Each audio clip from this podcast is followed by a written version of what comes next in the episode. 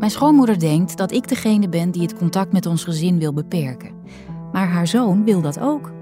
Nog meer dan ik.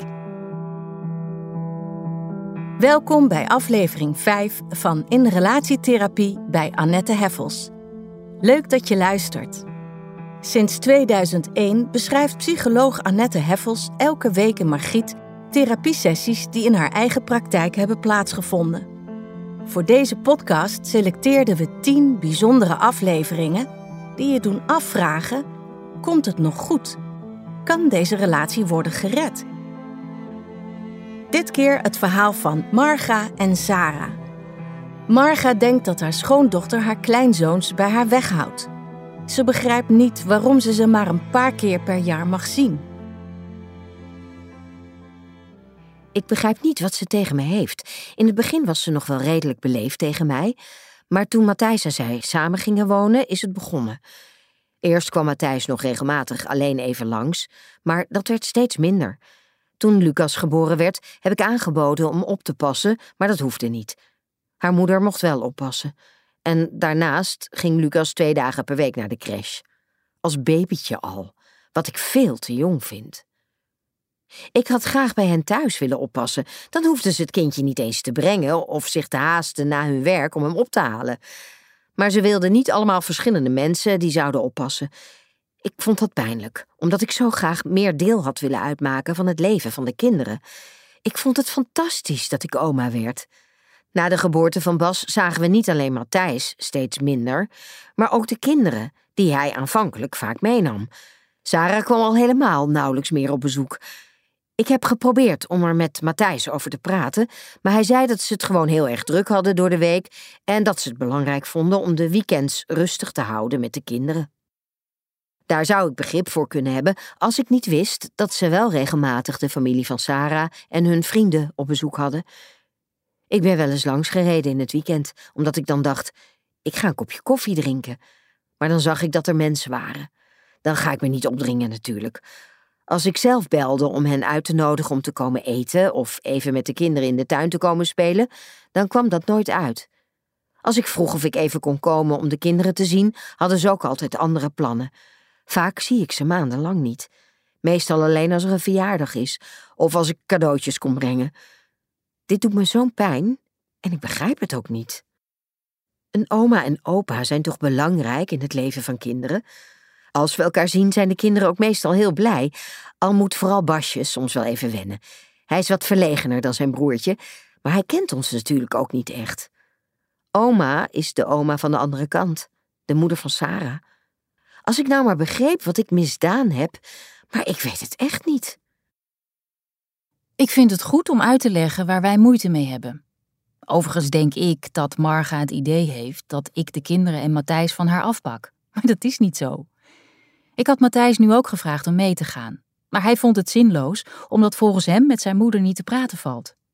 Zij denkt te weten wat iedereen voelt en ziet haar mening als de waarheid.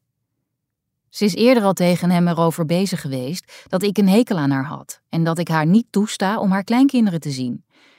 Hij heeft toen ook al uitgelegd dat dat niet van mij kwam, dat wij het allebei belangrijk vinden om tijd voor ons vieren te hebben. Mijn schoonouders hebben natuurlijk maar één zoon en het hele leven van Marga draait om Matthijs. Ze heeft altijd moeite gehad om zijn vriendinnen te accepteren. Niemand was goed genoeg voor Matthijs. Dus toen ik in beeld kwam, was ze daar niet blij mee. Zeker niet toen we gingen samenwonen. Matthijs was toen nog niet afgestudeerd en woonde thuis. Marga was van mening dat het onverstandig was als hij bij mij introk, omdat hij dan niet zou studeren. Maar Matthijs wilde thuis weg, omdat hij het benauwd kreeg van de bemoeizucht van zijn moeder. Hij was degene die absoluut niet wilde dat zij op onze kinderen zou passen, en al helemaal niet in ons huis. Hij heeft heel veel moeite gehad om zich van haar los te maken. Toen ze merkte dat ze haar invloed op hem begon te verliezen, probeerde ze via mij de band aan te halen. Aanvankelijk vond ik haar heel lief en zorgzaam, maar ik zag steeds meer hoe ze zich indrong in ons leven. Steeds die telefoontjes dat ze naar de stad ging en of ze iets mee kon nemen voor ons. Of ze was toevallig in de buurt en dan stond ze ineens voor de deur met kleertjes voor de kinderen die ze had gezien. Of ze had bezoek van familie die zo graag de kinderen wilde zien en of wij zin hadden om ook te komen. Als we elkaar zagen, werd ik overstelpt met adviezen over de opvoeding en over de gezondheid van de kinderen.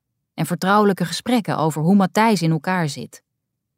De enige manier om mij en mijn gezin daartegen te beschermen, is door het contact te beperken tot het hoognodige. Niet omdat ik dat wil, zoals Marga denkt, maar omdat Matthijs en ik dat beide willen. Hij nog meer dan ik. Het gesprek met haar schoondochter Sarah, dat op mijn voorstel plaatsvindt, is voor Marga pijnlijk. Maar het is ook een opening naar een gesprek met haar zoon. Marga heeft zich namelijk niet gerealiseerd dat al haar liefde en zorg voor Matthijs vaak ook verstikkend waren. Wat kinderen nodig hebben om op te groeien tot gezonde volwassenen is allereerst liefde, maar daarnaast ook autonomie. Kinderen moeten de ruimte krijgen om dingen zelf te doen. Afhankelijk natuurlijk van hun leeftijd en van wat ze aankunnen. Liefde heeft Matthijs voldoende gehad, maar hij kreeg weinig ruimte voor eigen keuzes, voor autonomie. Totdat hij Sarah leerde kennen, liet hij zich alle zorg van Marga aanleunen. Door Sarah, die een heel vrije opvoeding had gehad, besefte hij dat hij last had van de verwachtingen die zijn moeder van hem had en van zijn eigen angst om haar teleur te stellen. Sarah is heel duidelijk over wat ze wel en niet wil en vraagt dat ook van Matthijs. Doordat Matthijs nu beseft hoe weinig ruimte hij kreeg als kind, wil hij voorkomen dat dit ook met zijn kinderen gebeurt. Hij ziet dat zijn moeder op dezelfde overbezorgde manier met hen omgaat. Omdat hij nog steeds niet goed tegen Marga in durft te gaan, heeft hij afstand van haar genomen. Liever dat dan haar teleurstelling verdragen als hij het oneens is met haar. Nadat eerst Sarah en Marga tegen elkaar hebben uitgesproken wat hun stoort bij elkaar, praten Matthijs en zijn moeder voor het eerst ook echt met elkaar. Dat gesprek begint met verwijten en tranen.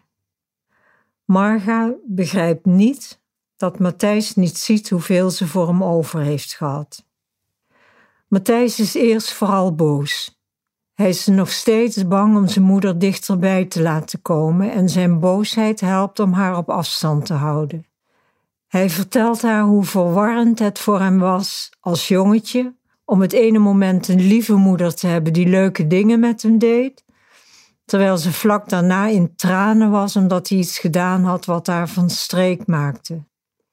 De vader van Matthijs kwam in het verhaal nauwelijks voor. Marga was ongelukkig in haar huwelijk.